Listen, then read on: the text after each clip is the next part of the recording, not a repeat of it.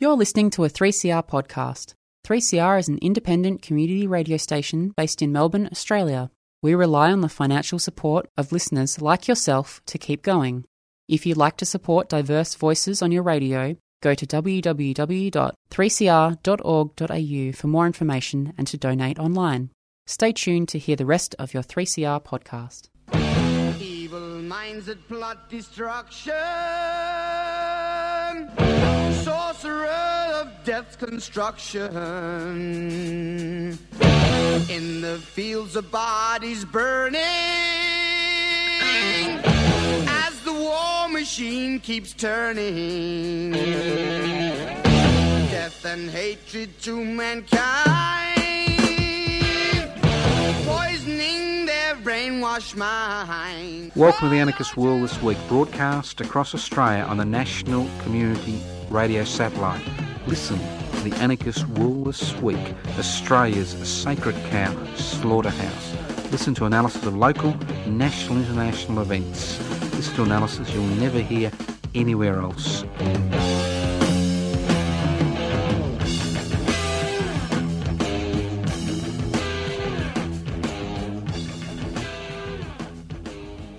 Welcome to the Anarchist World this week, broadcast across Australia. Courtesy of the Community Radio Network, uh, broadcast around the world via the net, 3cr.org.au, broadcasting from the studios of uh, 3CR in Melbourne town. My name is Joseph Toscano. I'm hosting uh, today's program. We're looking at a lot of different issues. Sometimes I wonder why do I come in here and look at these four blank walls and talk to myself?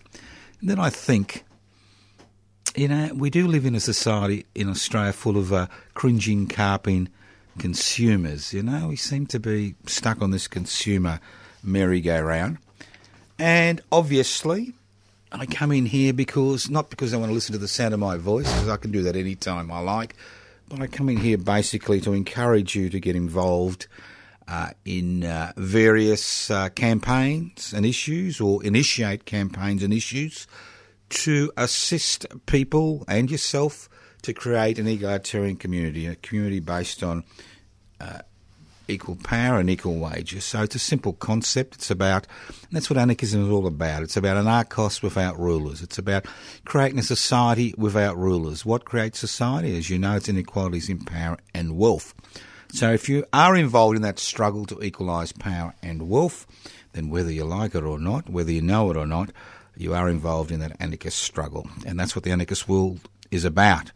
It's about encouraging you to take action because, you know, they don't care how many times you click on the internet or how many YouTube presentations you do or how many tweets you send.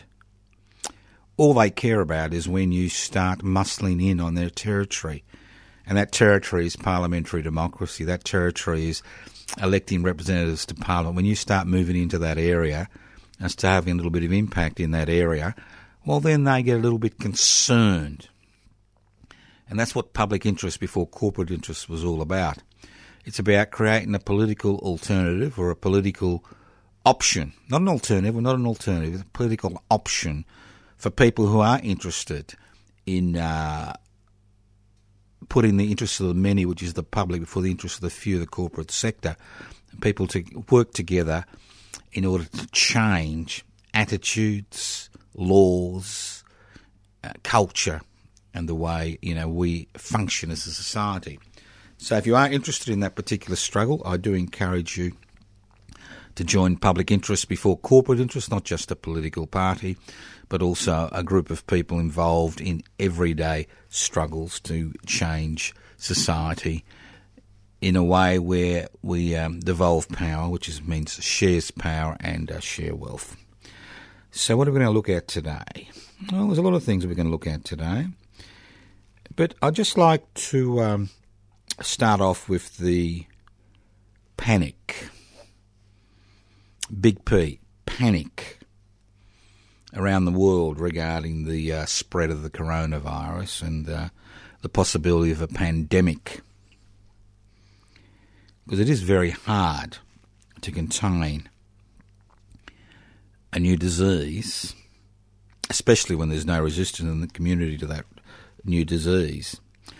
And although, although the death rate uh, is relatively small, between 1 and 2%, it can have a major impact on society. And we are seeing a major impact on society, not just in terms of um, people being isolated and the panic around that, and the increased pressure on medical facilities and medical services, especially in parts of the world where those services are minimal or uh, non existent, even in many parts of the so called uh, first world, where public hospitals have been underfunded, grossly underfunded for uh, generations. But I think what this virus has actually done is highlighted the pitfalls of globalisation, especially just in time globalisation. Because what we are seeing is with the sh- shutdown of um, bits and pieces of industry around China, what we are seeing that global infrastructure which ensures that uh, parts which are manufactured then flow across to other parts of the world to create goods which are sold is breaking down. Because a number of decades ago, manufacturing changed and it changed radically. It changed in terms of trying to find the cheapest labour forces to manufacture parts and then assemble products in other parts of the world. And in order to save money, to save costs and storage, the just in time manufacturing concept was invented and implemented. What that means is that each, you know, a major manufacturing centre may have maybe, say, two or three days' supplies. So if the source of your supplies dries up, everything grinds to a halt. So it's quite likely that we will see people stood down, especially in industries which rely on imported products, especially the construction industry that in you know in 2020 will shut down and uh, people will lose their jobs, in some cases temporarily, in some cases long term. So, what I think this highlights is the pitfalls of globalisation. Because not only does globalisation contribute to the increased carbon footprint, where we see food which is produced in one part of the world sold in another part of the world, and we see products flooding our supermarket, well, their supermarket shelves, it's not our supermarket shelves, coming from all parts of the world, although we produce these products locally, what we are seeing is the pitfalls of relying on a global economy. So I think what this highlights to a large degree, especially what the coronavirus has highlighted, is the fact that the idea of localization, the idea of self sufficiency, the idea that producing goods and services locally to satisfy local demand and then exporting excess is a very efficient and safe way to run an economy and look after people in a particular geographical region. So localism could be the actual winner in this situation. Because to rely on a global network which can be sabotaged in various ways and have global impacts, as we saw with the global financial crisis you know, the global financial crisis, again, the global financial crisis almost a decade ago, highlighted the dangers of having a globalised financial sector. And what we are seeing with the coronavirus uh, pandemic, what we are seeing and what we will see is the same shortfalls as far as manufacturing goods and and providing services concerned. So I think there will be after this crisis pass, and it will pass. I think what we'll see is an increased emphasis on local production because one thing Australia has done through successive governments during the past four decades is actually destroy local production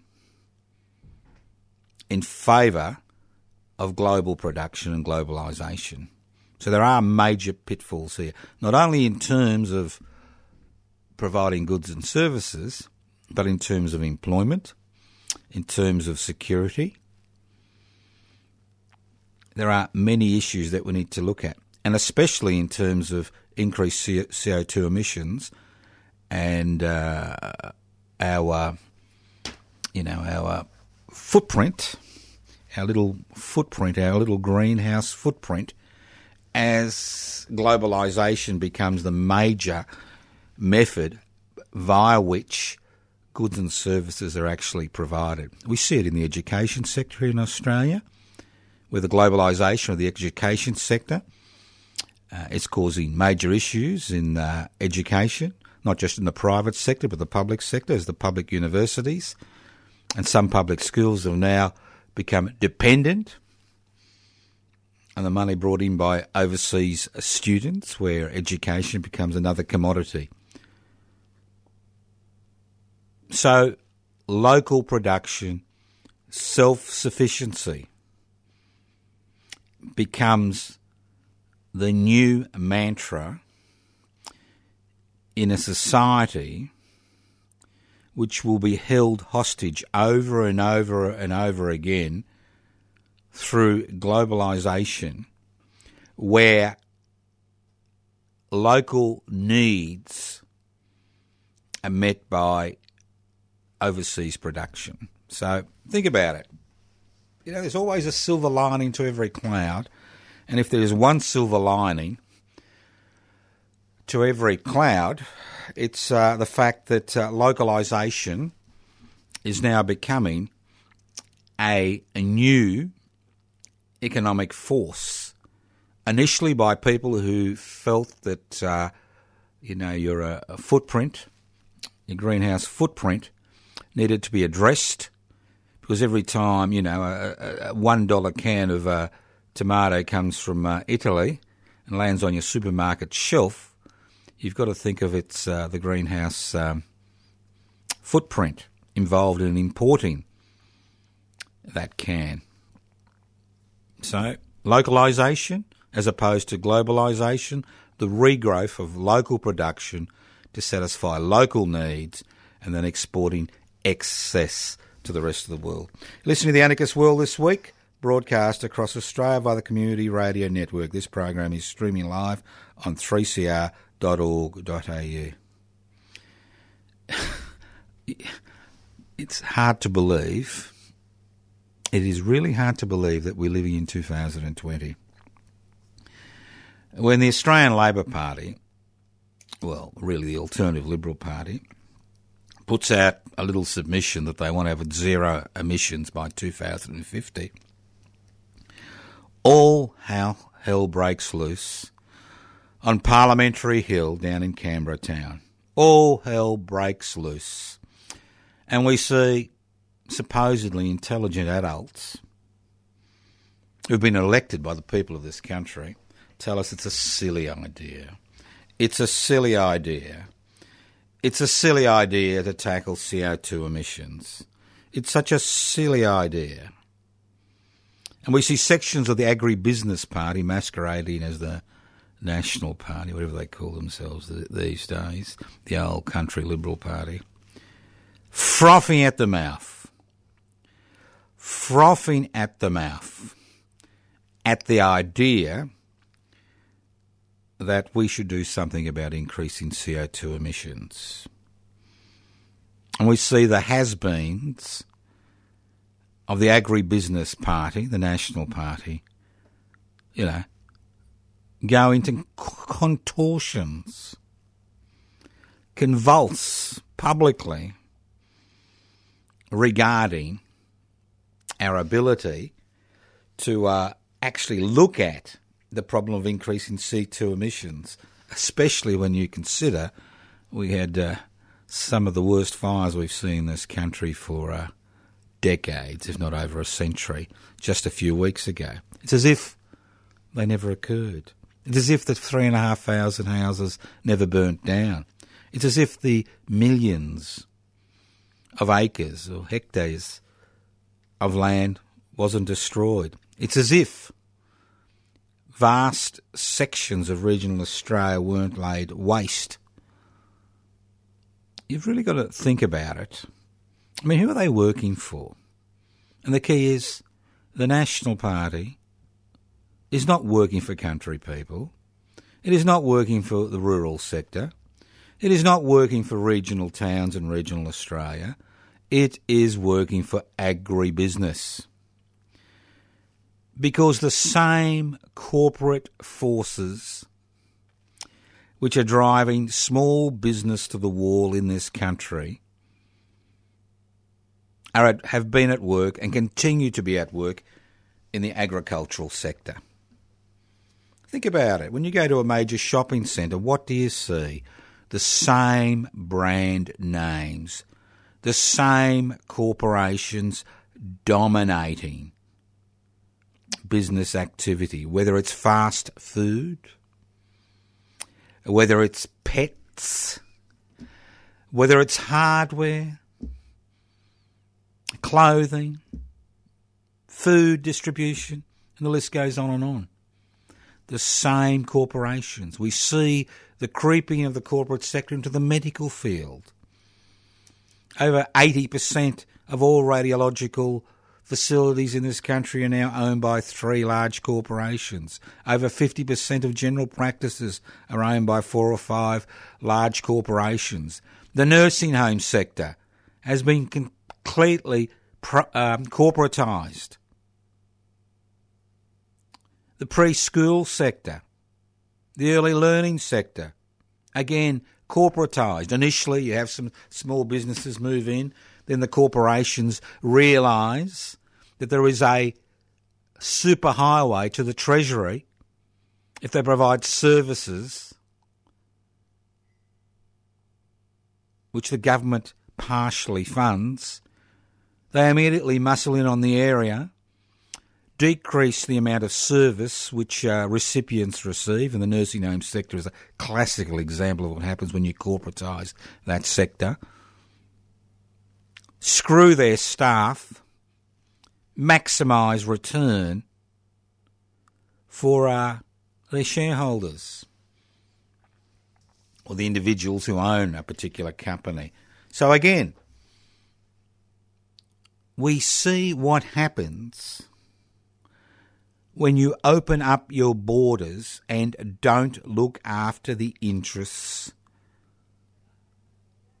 of small business in this country. And it's really laughable when I hear the Liberal Party crap on about small business being the engine room of the Australian economy and then allow the corporate sector to dominate every aspect of economic activity in this country. And what's even more laughable is when I see small business interests believing the Liberal National Party, the Liberal Agribusiness Party, is their party and it looks after their interests. I mean, small business and especially micro businesses, and there are more and more micro businesses as the gig economy, economy takes over, the 19th century economy takes over that you've just got you've got you get to a situation where people really need to look at exactly who is looking after their interests. And if they think that these parties are looking after their interests, think again. What we have seen in Australia over the last 40 years is the domination of the parliamentary agenda not by the needs of people living in this country, whether they're permanent residents or citizens, but the needs of corporations to increase their profits at the expense of the local community. Listen to the Anarchist World this week, broadcast across Australia via the Community Radio Network. This program is streaming live on 3cr.org.au. The program is podcast. You can access the podcast by going to 3cr.org.au. Energy sources. Green capitalism. Now, capitalism is capitalism, whether it's green or whether it's non green. And what we've seen with the so called Green Revolution is the domination, and again by corporations to a significant degree, that are based on the concept of increasing profits for their major shareholders. Whether it's green capitalism or ordinary capitalism, it doesn't really matter who's got their foot on your throat at the end of the day. It's not the colour of the boot, it's the fact there is a boot on your throat. And I find it uh, quite distressing to see many of the ideas that need to be implemented in order to tackle the climate the climate emergency we are in actually being dominated by the private sector. I'll give you a simple example. This is this is so ludicrous. It is just so ludicrous. Now, with the privatisation of energy, now energy, access to energy is fundamental to life in a post-industrial society. Fundamental. You couldn't hear me broadcast if there wasn't, you know, electricity. You couldn't do 99% of the things you do if there was no energy. You couldn't even pump petrol out of a bloody service station pump. You couldn't use your automatic teller machine and get your money out. You couldn't, there is just so much that you can't do. So, energy is a critical component of our society. So, what do we do? We privatise it. We give the private sector control over the production of energy, over the transmission of energy, over the distribution of energy, over the sale of energy. And we break up a whole system which is owned by the state, which provides security to everybody in that society by a hodgepodge of privately owned corporations who dominate various aspects of the energy market. For example, today, the green capitalists are complaining. They're complaining they're producing lots of energy and they can't get that energy onto the grid. And why can't they get energy on the grid? Because the grid, the transmission lines, are actually owned by another private corporation, which to a large degree is owned by people who have investments in coal. So we see this constant conflict. And we see energy prices skyrocket because everybody gets a cut. The producers gets a cut. The people who own the transmission lines gets a cut. The people who distribute it gets a cut. Those who provide the energy directly to you get a cut. And you pay for all that.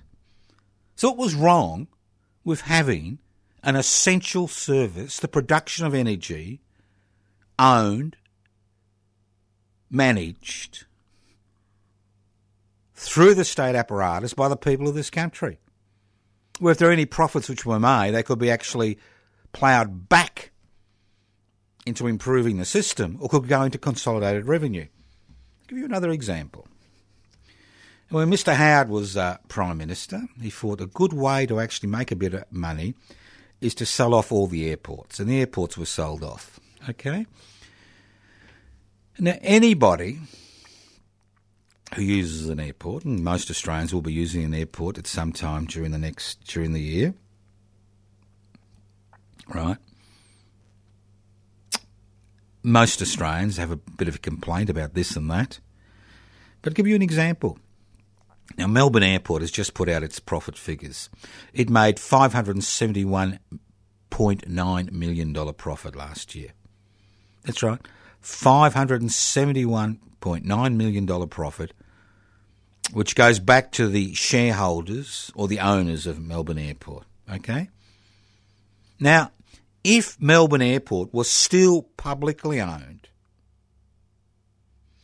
that profit could go into consolidated revenue to provide much needed services, or that profit could be ploughed back into improving the airport. So what's this you know, this this this, thing about privatisation that somehow it produces a better result than a publicly owned facility. Because at the end of the day, a privately owned facility not only needs to provide a service, it needs to provide a profit. It needs to provide a profit. Think about it. I'll give you another example. The word cross subsidisation. Big word 30 or 40 years ago, doesn't exist today. What does cross subsidisation mean?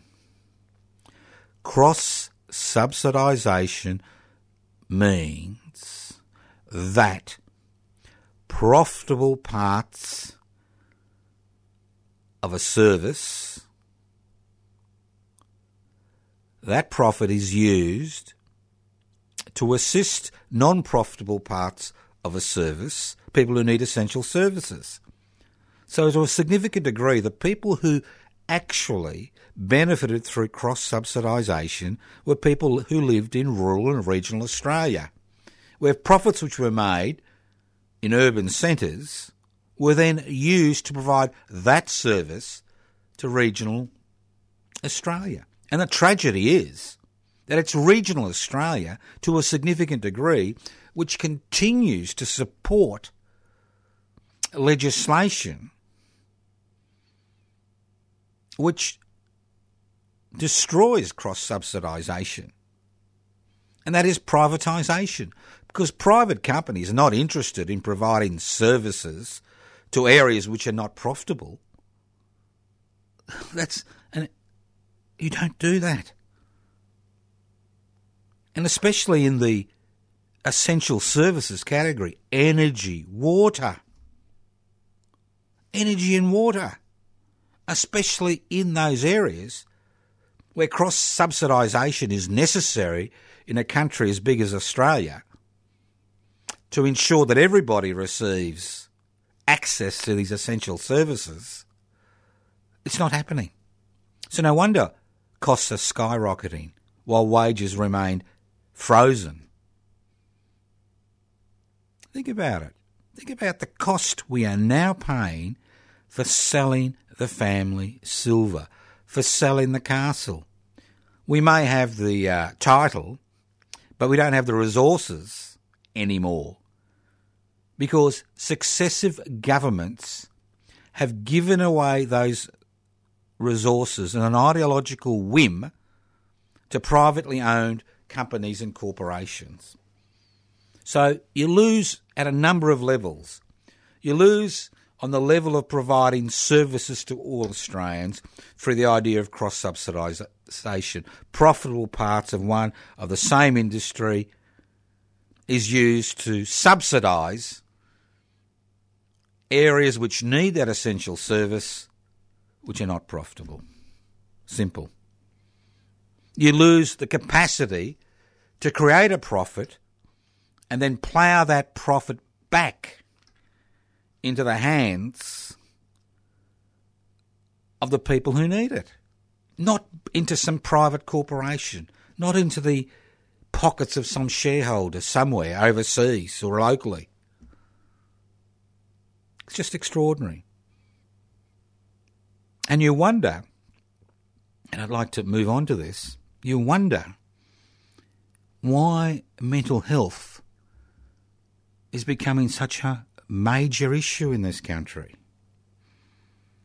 You talk about a pandemic of coronavirus. We have a mental health epidemic in this country. The levels of anxiety among individuals, including primary school children, is soaring. The level of psychological issues which people need to grapple with are soaring.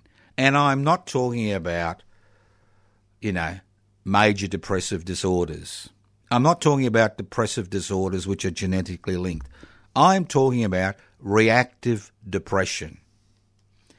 A depression, an anxiety, which is directly related to the type of competitive, non caring, me society that we have allowed to be created over the past four decades. That is what I'm talking about.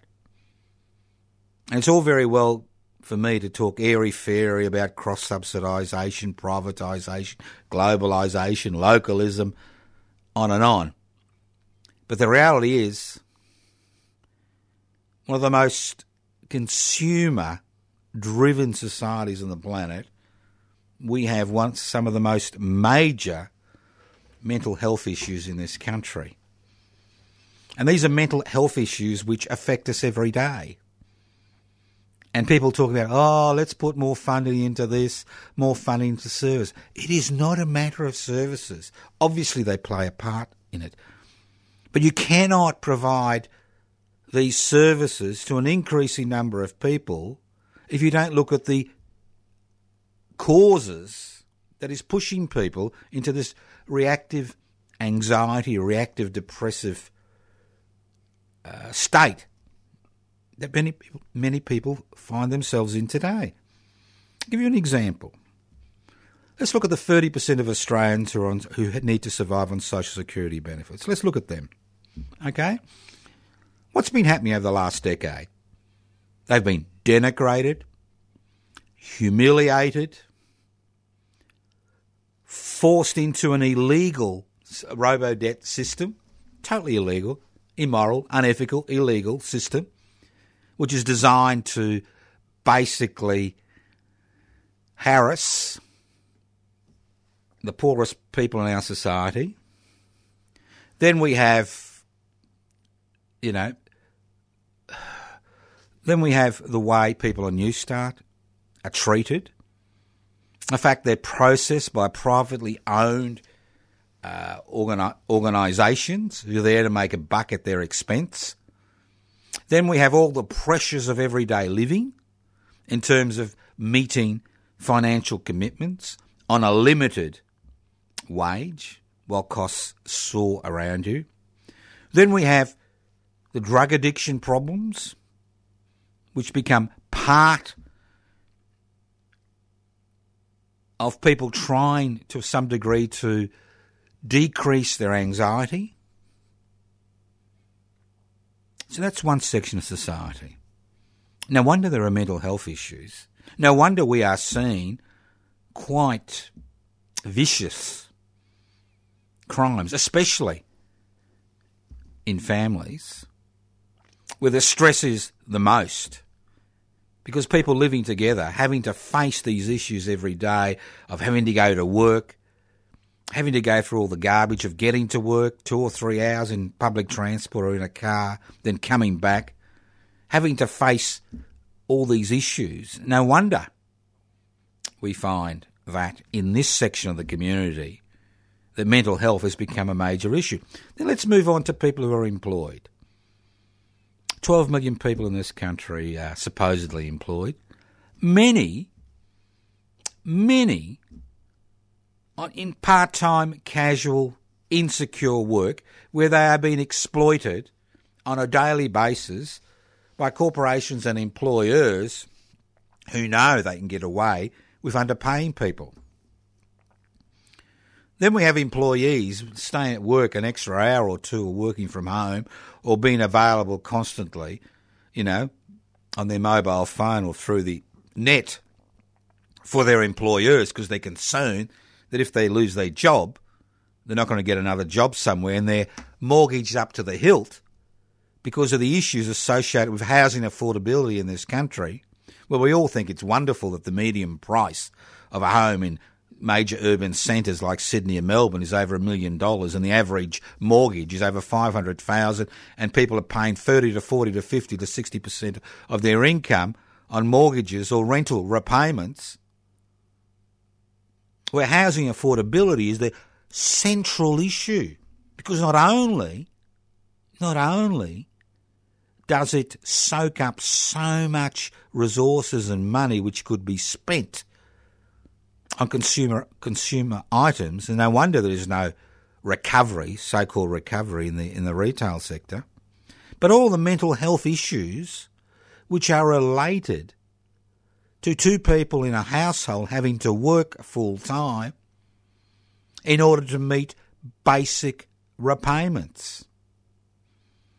Think of all the stress there.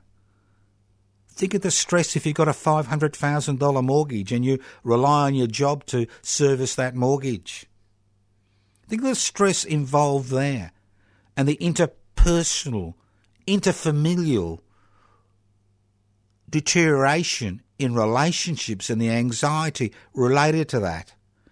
And the ways people try to find relief from this constant pressure. You fall back on a repayment and see what happens, irrespective of how wonderful, you know, these companies are.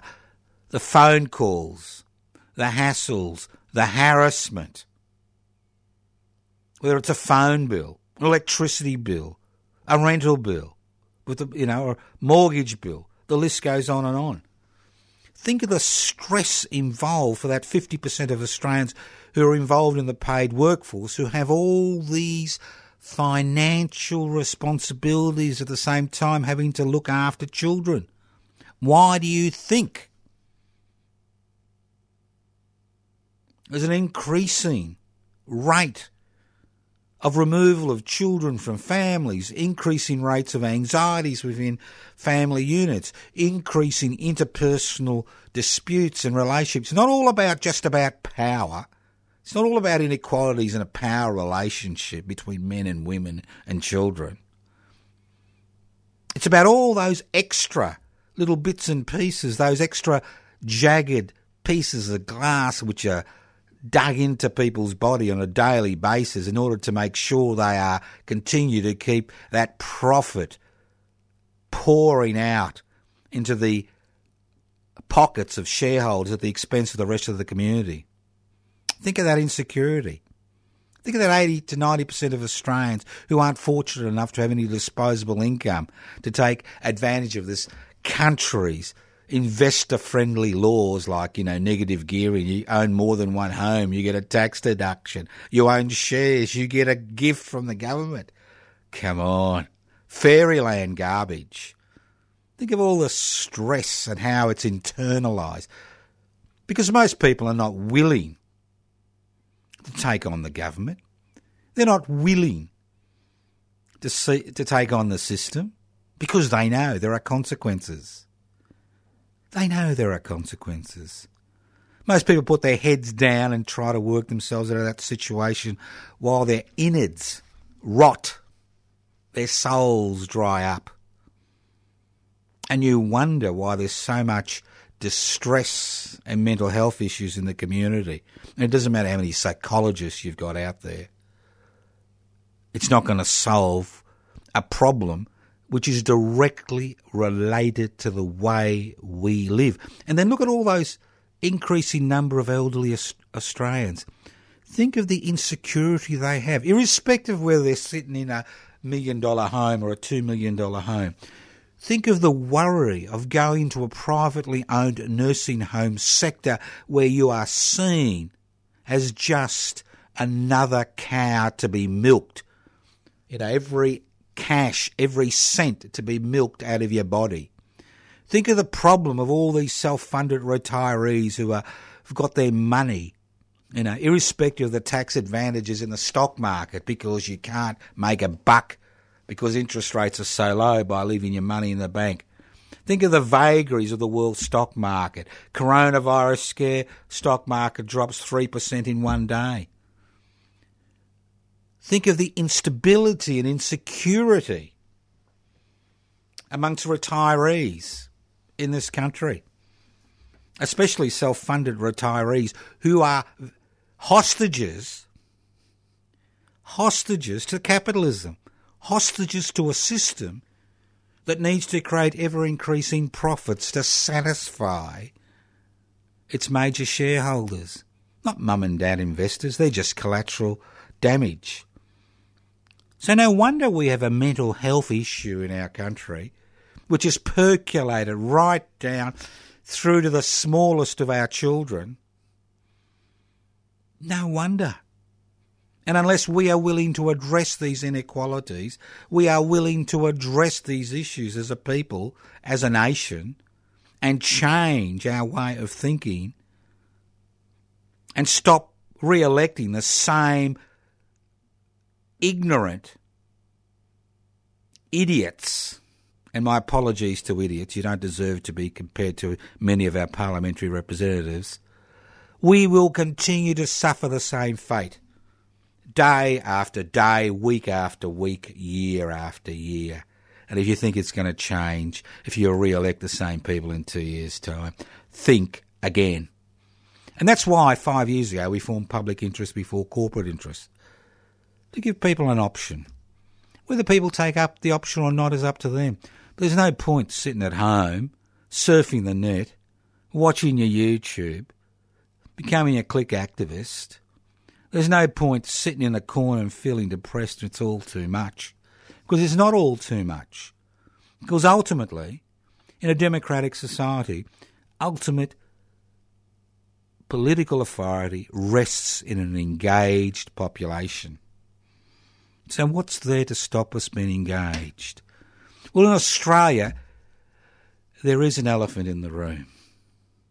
An ugly, demented elephant in the room. And that's the Packer group. That's right. Sorry, not the Packer group. My apologies, Mr. Packer. You're into gambling. The Murdoch group. The Murdoch group. Every day, this nest of vipers, and that's all they are a nest of self seeking vipers, manipulates, manipulates public opinion on a daily basis, 24 hours a day. This group of self interested vipers has no interest in Australia all they're interested in is maximising their profits. This is one of the groups of people in this country that pays no tax legally. $14 billion profit. $14 billion. No tax. And they do it legally. For example, their news arm, Foxtel, that home of half truths Foxtel is lent money by another arm of the Murdoch empire at high interest rates so they don't make a profit. Extraordinary. Here we have a nest of vipers in our midst that curtails the ability to create change, not radical change, reform, I mean, they were crapping on about having four bins to recycle. Unbelievable. Pays no tax, hasn't paid any tax for decades, or minimal tax, and continues to manipulate Parliament and parliamentarians, turning its guns on political parties or political groups which may want to introduce some minimal reformist agenda and then paying no tax.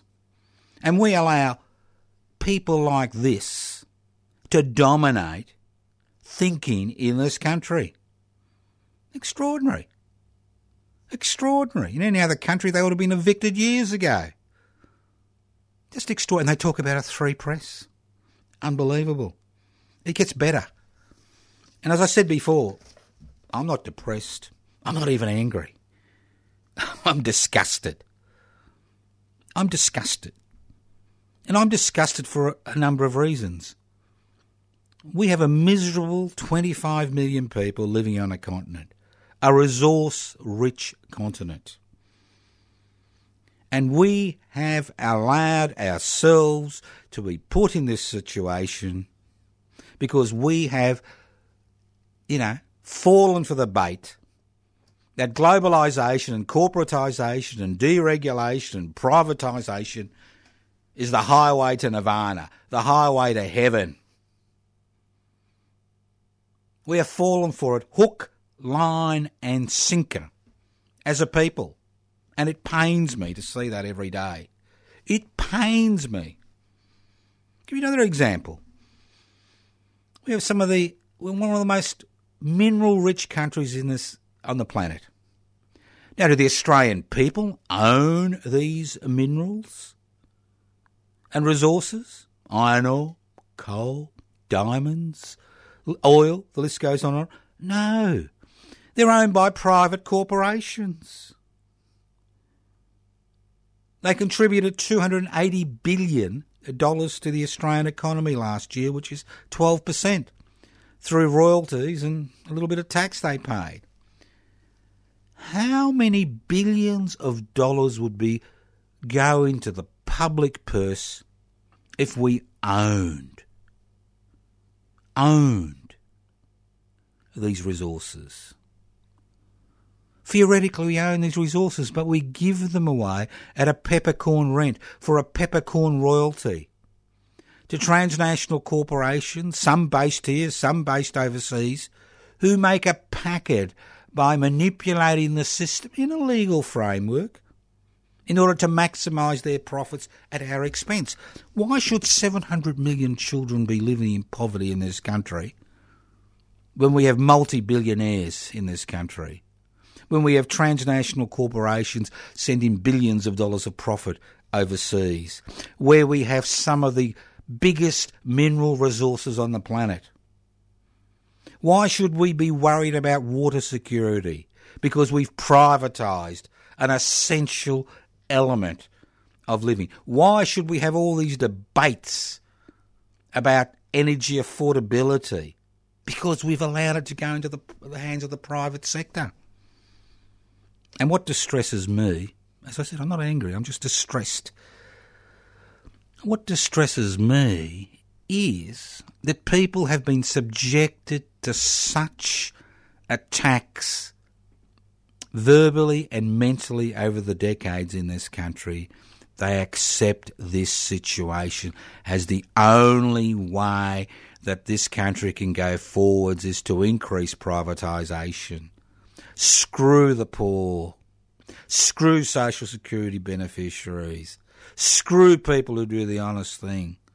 We accept that and we think, oh, you can't fight City Hall. You can't do anything about this. This is the way it is. Let's turn all this grief and all this anger into ourselves, eh? Onto ourselves. Let's find some chemical solution to our problem. Whether it's legal or illegal doesn't really matter. Maybe there's a chemical, maybe it's my fault. Maybe it's our fault that we find. It's not your fault you find yourself in this situation. You're a rat in a cage, and I'm a rat in a cage, peddling this wheel for all it's worth and going nowhere. Because we continue to accept that capitalism, the creation of private wealth through private investment, is the only way that we can actually produce wealth and look after the interests of people in this country. And if there's one thing people should have understood over the last 40 years, is that it is exactly the polar opposite. Fine. 8% of the population are doing well. Fine. 1% that own the means of production, distribution, exchange, and communication are doing very well. Fine. But what about the other 92%? What about the bulk of the population? What about all those people who can see the writing on the wall? Whose life is so insecure, whether you're a, a self funded retiree, somebody on a social security benefit, somebody working for a wage in an insecure environment where, you know, unions have been legislated out of existence. We've allowed one media network to dominate our thinking on a daily basis and somehow thinking that the enemy is the person who's trying to do something about CO2 emissions. That the enemy is somebody who's trying to do something about misogyny or racism. The enemy is somebody who's trying to readdress, redress the issue between us and Indigenous Australians, the unfinished business that exists.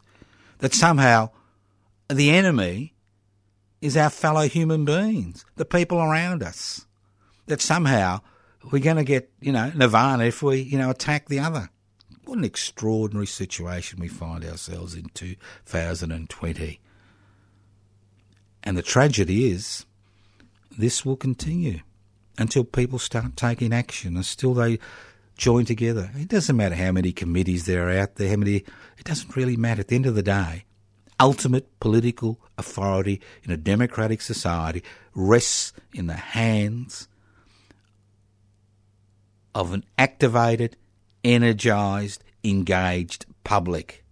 It should not rest in the hands of the parliament. It should not rest in the hands of the bureaucracy. It should not ha- rest in the hands of the state. And it should not rest in the hands of unaccountable corporations whose major responsibility is to create ever increasing profits for their major shareholders, irrespective of the human, social, and environmental costs. You've been listening to the Anarchist World this week, broadcast courtesy of the courtesy of, of the Community Radio Network. My name is Joseph Toscano. I've been hosting this program. Look, if you're interested in following up some of these issues, leave a message on 0439 395 489. 0439 395 489. You can email me at anarchistage at yahoo.com or info at pibci.net. Info at pibci.net. Want to join public interest before corporate interests and strike back? Download the application for from Pibci, P-I-B-C-I.net, P-I-B-C-I.net. Go to the web page. Facebook pages, my personal Facebook page, Joseph Toscano. Other Facebook pages that may be of interest, public housing, everybody's business. Defend and extend public housing. And you can also write Post Office Box 20 Parkville 3052. So don't don't let me hear you say that there's nothing we can do. That's the way it is. That's the way it'll be. That's the language they want to hear. That's what they want to hear. They don't want to see that you have the capacity and the ability and the desire to put hope the love child and desire for, and expectation. It's the desire for change and the expectation for change has your light on the hill. The ball's in your court. It's not in my court. I do the best I can every week. It may not be enough, but I do the best I can. YouTube channel, public interest before corporate interest. Thank you once again for listening to the Anarchist World this week, courtesy of the Community Radio Network. This program has been broadcast from the studios of Community Radio 3CR in Melbourne. The program is podcast. You can access the podcast by going to 3cr.org.au. That's 3cr.org.au. Listen in to the Anarchist World this week on your local community radio station, courtesy of the Community Radio Network next week. And if you've missed the program, it is podcast. Go to 3cr.org.au. And remember, Change comes when you are willing to make the effort to make that change a, the reality. You can continue to be a cringing, carping consumer, or you can become an active, engaged citizen. And that's what we need, not customers and consumers. What we need in this country today is engaged citizens who are willing to make the effort to ensure that the situation we find ourselves in 2020 changes for the benefit of us, our children, our grandchildren, and their children. Thank you once again. Listen in next week to the Anarchist World this week. Evil minds that plot destruction. Sorcerer of death's construction. An analysis you'll never hear anywhere else. Anarchist World this week. Australia's sacred cow slaughterhouse. 10am every Wednesday. Listen to the Anarchist World this week for an up to date analysis of local, national, and international events. Poisoning their brainwashed minds. Oh, Lord, yeah.